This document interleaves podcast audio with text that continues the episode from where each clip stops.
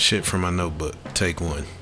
When people realize they don't have any power over you, at first they try a few power moves. When that doesn't work, they go through the denial phase until eventually they just give up and throw in the towel because they just don't know what to do. I, I suggest you just knock their ass out at that point in time.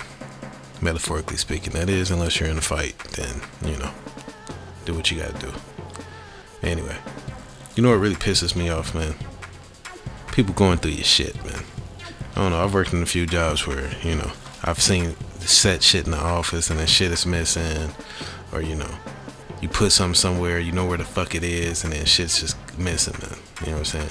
And it's fucked up because you can't do nothing about it, you know, especially if you're trying to just, you know, live life without any problems and stuff like that.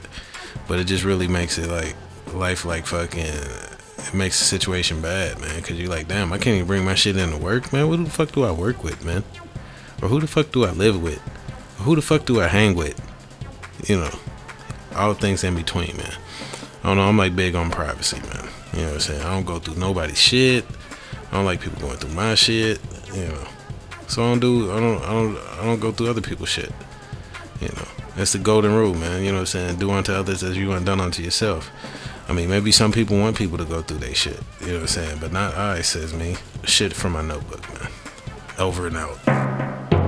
Shit from a notebook. Shit from a notebook. Shit, shit, shit. Shit from a notebook. Shit from a notebook. Shit, shit, shit. Shit Shit from a notebook. Shit from a notebook. Shit from a notebook. Shit from a notebook. Okay, okay. Shit from a notebook. Shit from a notebook.